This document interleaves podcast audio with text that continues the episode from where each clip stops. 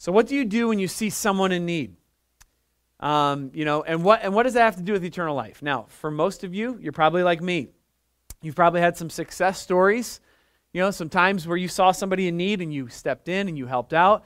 And if you're like me, you probably have some failures as well, right? Where you saw a need and you didn't do anything. And so, like when you've stepped in to do something, like maybe you helped with uh, somebody on the side of the road, they needed help, you helped them. Maybe there was a family that you knew that was in need, you helped feed them or you helped clothe them. That's a good thing. You stepped in. But you're, you're, you're a human, right? You're a sinner just like me. So therefore, there's, there's stories in your life where you saw a need and you turned away from that need and you feel guilty about it. Okay, that happened to me just the other day. All right, just the other day, I was driving my daughter home from basketball park on our street. It was like 9:30 at night. There was a car on our street trying to get into their driveway, and they had like one of those snow mounds, you know, from the from the truck, uh, from the plow, truck plow on the street. And so they couldn't get over it. They were trying, you can tell they were trying to go like reverse and forward, trying to get over the hump into their driveway. And so we drove past them. It was 9:30 at night, and I'm like, oh man, like really, like I really don't want to get out and push a car.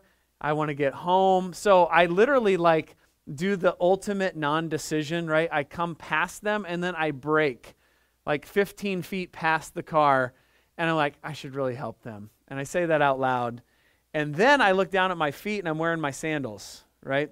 So that's not going to work. I'm like, oh, I, I got my sandals on. I got to keep moving. This car continues to rock back and forth trying to get into their driveway. I drive down to our house, open the garage door. Like, I'll probably just put my boots on and go back. But I get in the garage and like there's this there's this incredible barrier that happens once I pull into my garage. Like, I'm in my garage now. Do I really need to go back and help that person? I look back, they're still rocking back and forth trying to get it. And your pastor sinned. He just, I just, I just look past. I'm like, they'll figure it out. They'll figure it out. I'm, I'm going to go inside. And I hit the garage door button. You know how much guilt I felt? Touching that garage door button, wa- watching the garage door go down, knowing that I didn't help somebody that I could have. Right? Um, sometimes we fail when there's a need in front of us. And we didn't plan it, it didn't make the schedule, but it's there and we can help somebody. And uh, that's where the parable of the Good Samaritan comes in because we're finishing up these, these sermons on humility and servanthood. And the parable of the Good Samaritan is a well known parable. Many of you already know it, you, you've read it a hundred times. But it might be Jesus' most well known story that he tells. So let's pick up the context of what's happening and let's look at verse 25. And it says, Behold, a lawyer stood up and put him to the test. There we go. Put him to the test, saying, Teacher, what shall I do to inherit eternal life? And he said to him, What is written in the law? How do you read it? And he answered, You shall love the Lord your God with all your heart, soul, and mind and strength, and you shall love your neighbor as yourself. So, who is this lawyer? This lawyer coming to Jesus. Well, you might think of a lawyer in American terms, and I want to tell you, don't think of a lawyer that way. Right, it's not like an American lawyer coming up to Christ. A lawyer in Jesus' day was an expert in the Old Testament law. So this would be someone who's an expert in the Torah and the Tanakh and the Old Testament. And he's coming to test Jesus. You can see that there. He came to put him to the test. He wants to know what Jesus is going to say regarding how to inherit eternal life. And Jesus responds and he says, What is written in the law? And, and you love how Jesus always teaches. When someone comes to Christ, he always pushes it back onto them, right? If they're going to ask him a question, he always pushes the question right back onto the person. And so he pushes the question back on the lawyer and he says, Come on, lawyer, you're smart. You study the Bible for a living. You know, you're a smart guy. What does the law say about inheriting eternal life? And the lawyer responds, by, by quoting Deuteronomy and Leviticus. He says, You should love the Lord your God with all your heart, soul, mind, and strength, and you should love your neighbor as yourself. So I just want you to see this. This is Deuteronomy 6 5, and this is where the lawyer is quoting from. You shall love the Lord your God. It's a command from God to his people. You should love God with all your heart, with all your soul, and with all your might. Okay, and then he also quotes Leviticus 19 18 and you shall love your neighbor as yourself. I am the Lord. So the lawyer responds to Jesus with two correct answers. And, and I think that's, that, that's to his credit. He is, he is, you know, responding well. verse 28, Jesus said to him, You have answered correctly. Do this and you will live. So Jesus says, Okay, good answer. Do it. Love God with all your heart, soul, mind, strength. Love your neighbors yourself. Go do it. Go live it out. And so it's a good answer. Go live it out, lawyer. But verse 29, the lawyer gets a little uncomfortable. He gets a bit uncomfortable with Jesus. And he says, desiring to justify himself, he said to Jesus, And who is my neighbor? Right? So he had the right answer book wise in his mind, but he doesn't like how Jesus left it. Jesus said, Yeah, go live it out. Have a good day. And the lawyer's like, No, I, I, I, I want to justify my position here. I want to know that I'm good with God and I'm going to heaven when I die. So therefore, I'm going to press in because you're making me feel uncomfortable. And he says, I want to justify myself and make sure I'm good to go. Who is my neighbor? Come on, Jesus. Who's my neighbor? You tell me who my neighbor is. And so, um, there's probably several possibilities of who he was thinking about. He was probably thinking about my fellow Jews. Is that who I'm supposed to love? Just like the people that run with me? Like all the healthy, male, educated Jewish people that I hang out with, plus their families? Is that my neighbor? Right? Am I just supposed to love those people that I kind of run with? Uh, maybe.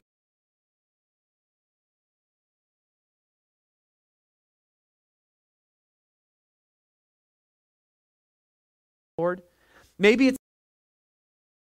I like my neighborhood. I like my school district. I like where my kids are at. Like, I'm just supposed to love them, right? Like, just them. He's looking for parameters. He's looking for, like, okay, who is this parameter of neighbor? And Jesus responds with a story, a parable. And uh, Jesus is a master at this, and he tells the story of the Good Samaritan. So look with me in verse 30. A man was going down from Jerusalem to Jericho, and he fell among robbers who stripped him and beat him and departed, leaving him half dead. Now, by chance, a priest was going down the road, and when he saw him, he passed by on the other side, and so likewise a Levite. And when he came to the place where he saw him, he passed by on the other side. So, so um, this man is traveling down the road, and he's half dead. This guy is half dead. He's probably pleading for help or, or reaching out. Maybe he's even too weak to ask for help. But he, in the midst of that, he got jumped by robbers like he didn't invite this crisis into his life. He was just trying to get from point A to point B. And all of a sudden, he gets taken over. He gets beaten. He gets stripped of his clothes. He gets all the, all the stuff that he owns taken from him. And he's hanging there on the side of a road, half dead. That's a bad day. Can I get an amen? That's a bad day. But luckily, a priest and a Levite walk by, right? Praise God, a priest and a Levite, the most religious and spiritual men in their community, walk by. Surely this is good news. Unless it's not, unless it's bad news. Because they see him, and both the priest and the Levite walk by on the other side of the road. They keep their distance from the guy who is half dead, beaten, and in need. Now, this is weird, right? It's sad. Because the priest is a spiritual man. He's the one who prays for the community of God. He's the one who shares the word of God with the community of God. He's a leader of God, for God. Like he's, he's a guy who's supposed to be really tuned in to people and where they're at. And uh, what he is petrified by, the priest, he walks by because he's concerned about the letter of the law, right? The letter of the law means I don't get my clothes dirty by helping out a half dead guy. Well, what's that all about? Well, there is a Old Testament command for priests to not touch dead bodies. Priests are commanded in the Old Testament that they are not to defile themselves by touching a dead body or a half dead body in this case. And so, in the midst of that, unless it's unless it's family, you're moving on. So the, the priest comes by and says, Is that a family member? No, that's not a family member. Will I defile myself according to the law? I will. I'm going right on by. Okay, and then the Levite, Levites are just wannabe priests, by the way. They're, they're the guys that want to be a priest. They walk by, and whatever the priest does, that's what they're going to do. So they walk by on the other side. So the most religious guys walk right by the need. And here's the, here's the sad part of where we are. All right, for the priest and the Levite, obedience to the law put them in disobedience to God's command to love neighbor.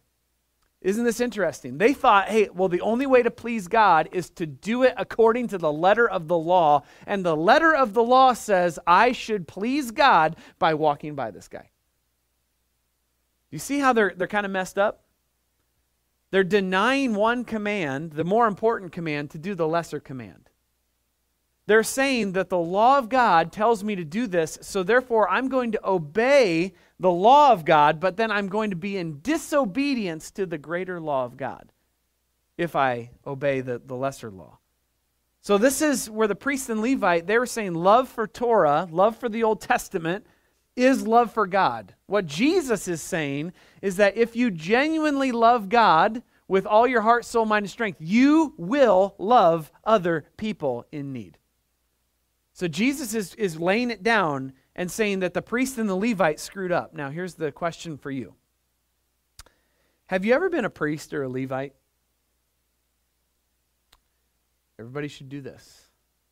Have you ever been a, in a position where you have proclaimed to love God and that you, you, you let need pass by you? Like there's an obvious need in front of you and you pass by it.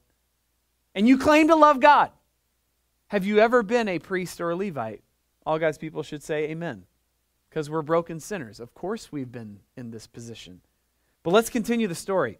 So then, verse 33 a Samaritan came to where he was, and when he saw him, he had compassion. And he went to him and he bound up his wounds and he poured oil and wine on him and he set him on his own animal and brought him to an inn to take care of him. And the next day he took out two denarii and gave them to the innkeeper, saying, Take care of him, and whatever you spend, I will repay you when I come back. Now, he felt compassion. Verse 33. The Samaritan comes by, he feels compassion, and we talked about this word compassion a couple weeks ago in our sermon. It, it, it's, it's an idea of your gut. Like he, you feel it in your gut. You see some, somebody in need or a, a need, and you feel it in your gut that you need to take care of that need or help be a part of taking care of that need. So the Samaritan, he feels this compassion, right? He feels this compassion for this man, and, and a conviction comes inside of him to say, I got to go help that person. And he goes and he helps this man who's half dead. And you know what he didn't try to do? He didn't try to read into it. Well, why is he here? Does he have a job? What, what, what did he do that this happened to him? Is he looking for a handout from me? The Samaritan didn't read into the, eh, the situation. He felt a compassion for the man, and he went and helped that man. Um, he got close. He took care of his physical needs. He got really close. Now, this, is, this scene is not COVID approved. Can I get an amen? This is not approved according to the six foot distancing rule. This man went in there was no, no medical staff around him. He, he probably got some of the dude's blood on himself. He went in, he got close, he got intimate to help this man out. And, and I would say this isn't this always how compassion ministry goes? Compassion ministry is time, money, and getting close. If you're going to show compassion to somebody like the Samaritan, the Samaritan gave his time. I'm sure this little jettison to the side of the road was costly to this guy's schedule. I'm sure he had other places to be, and he had meetings that he had to get to, and he had family obligations that he had to get to. I'm sure this was costly to his schedule. I'm sure it was also costly to his pocketbook, right? I'm sure this cost some money. Like we know that it cost at least two days' worth of labor because he gave that to the hotel manager. And, and ultimately, this Samaritan was doing mercy ministry. And whenever mercy ministry happens, church, it costs you time, it costs you money, and it costs you getting close. So, church, just evaluate how you're doing this morning. How are you doing with your time and your money and getting close to people in need? How would you evaluate your schedule this week? How would you evaluate the, the budget? Is there any budgeted money to help meet needs of people that you see? And how about getting close to people in this age of COVID? Evaluate where you're at. But what about who is this guy? Who, what, who is a Samaritan and what do they do? Samaritans were half breeds. They were half Jewish, half outsider, half Gentile. And in the Old Testament, Samaritans became famous for intermarrying with other nations. And Jew, true Jews would look at Samaritans and they would say, those are compromised people. They cannot be close to God. They are too compromised to be close to God in any way. This Samaritan was gracious, he was loving, he was kind to this person in need, and this would be unthinkable to the lawyer who is listening to Jesus tell this story. Unthinkable that a Samaritan would be in this case. So I thought of several uh, modern equivalents for you guys just to chew on this morning. Let's say a Democrat is robbed and beaten and left for, for, for you know, half beaten, half dead on the side of the road. Joe Biden walks by. Surely our Lord and Savior Joe Biden would stop, right? Joe Biden walks right on by. So does Kamala Harris. They both walk by. But a, a white gun toting male with a MAGA hat on and no mask comes over with his chewing tobacco and his Wrangler jeans and a copy of his 1776 project, and he helps out that Democrat. That blows your mind, right? In modern America. How about this one? A Republican is robbed and beaten and left half dead on the side of the road. Donald Trump passes by, as does Mike Pence. But an ethnic skinned, Starbucks toting, transgender person comes over with double masks, amen, holding their copy of the 1619 Project and helps that Republican. What about this one for an Iowa equivalent? An Iowan is robbed and beaten and left half dead on the side of a road. Governor Kim Reynolds passes by, as do his Iowa nice neighbors. That's hard to fathom, right? But an ethnic Muslim transgender person who is also an illegal alien from Mexico comes and helps out that Iowan. You see, you catch the flavor of this story? It's the most unexpected person that comes and does mercy and kindness and grace. And the people that should do it, should be giving kindness and mercy, they pass by. And so this story is shocking to our systems in that it, it, it's not the person you would think of. The Samaritan is the most unlikely person to come and help. So in verse 36, Jesus puts the question to the to the man, he's the lawyer, he says, Which of these three do you think proved to be the neighbor for the man who fell among robbers? And he said, Well, the one who showed him mercy. And Jesus said to him, You too go and do likewise. Jesus finishes the story with a question to the lawyer. And he said, Which one of these three helped out? Priest, Levite, or Samaritan? And basically, the lawyer said, Well, I guess it's just the person who showed mercy. And Jesus said, Yep, you should go do likewise. Jesus' application is that if you really love God, you'll go do this. If you really love the Lord, you're going to go do this and, and just do likewise, as you heard in the story. Um, just the other day, we were able to deliver 40 boxes of food on the south side um, to families in need. Brandon Hebron led the charge. Rich Lemke, Andy Biddle, Chris Harrington, Chelsea Smith, myself, and others, we went and delivered boxes to people who are in need. Boxes of food. And I came up to one duplex on the south side, pretty rough looking building, and there was a lady out front. And she was smoking a long drag on a cigarette, right? she hard face. And I'm like, I don't know how this is going to go necessarily. I took my box up. What do you want? And I said, I, I'm just here. I'm with the church, and uh, we just want to give you a box of food. Uh, hopefully, it can be a blessing to you on some level.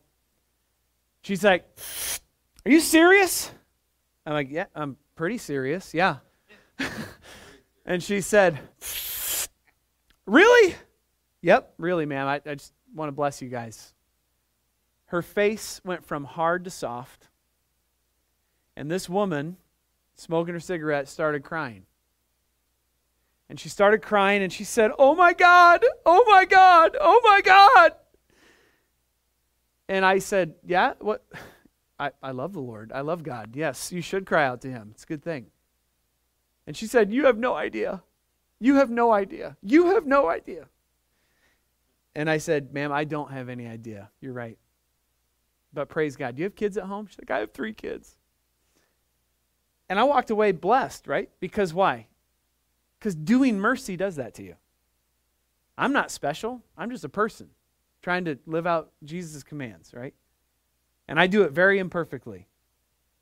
But that moment showed me that there, there, there's a mimicking of, of the Good Samaritan here that Jesus commands us towards. So, therefore, as we go and as we close up, we're going to do communion this morning. What an awesome morning for communion. I don't want you to feel guilty. Like I'm not doing enough. I need to be more Samaritan like. I need to I need to just live my life, take a vow to feed the poor for the rest of my life. Here's what I'm saying. The point of the Good Samaritan story is not that you and I would go out and try to earn our righteousness. Try to be the Good Samaritan to every person we see. It's good to meet needs when they're in front of you. Amen. But the point of the Good Samaritan story is not that you would earn your own righteousness this morning by just going out and be better, do better, be a good person, do better things. The greatest reality of this sermon is that Jesus is the greater Good Samaritan. Okay, and here's what I want you to think about as we go to communion. We were on the road, right? We were on the road, robbed and beaten.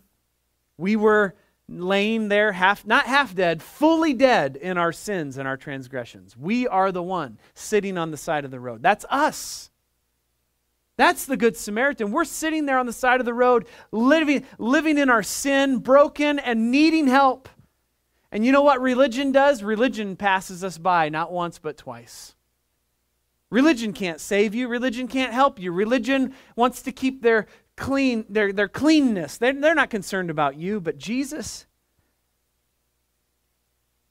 man, he's different. Jesus cares.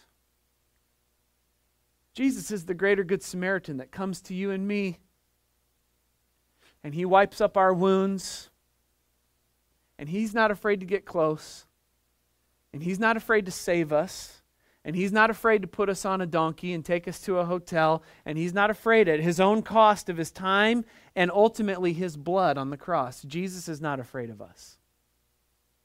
And he comes and he saves the worst sinner that calls out to him for help. The Good Samaritan is about Jesus being the greater Good Samaritan for us. Praise God. And if you know that forgiveness this morning, blessed are you if you treasure that in your heart and live that out for other people who are in need.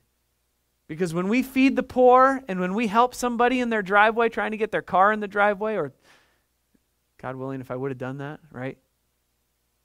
The glory doesn't go to us, the glory goes to Jesus who saved us and called us and gave us a new heart to even have an impulse to do that. So as we go to communion, here's what I want you guys to think about. Um, Spurgeon said this. He said, I have a great need for Christ. Amen. I think all of us would admit that this morning. And the second part is the good news, and I have a great Christ for my need. So as we go to communion, it's your time as a believer to just remember the blood that Jesus shed for you, the perfect life that he lived for you. The elements will be passed around. If you're a Christian, we invite you to participate in the communion elements. If you don't know Christ, you can just let those pass by and consider. Maybe this morning might be the morning you get saved. But as we go to communion, let's look to Christ and by his grace be humble, servant hearted responders to this greater Good Samaritan. Let's pray. Father, thank you for this time and the opportunity that we have now to go to communion. God, what a privilege and honor it is to read through this Good Samaritan passage. God, you are the greater Good Samaritan, Jesus, that found us on the road and saved our souls and brought us forgiveness and a new change and a new life and a new hope.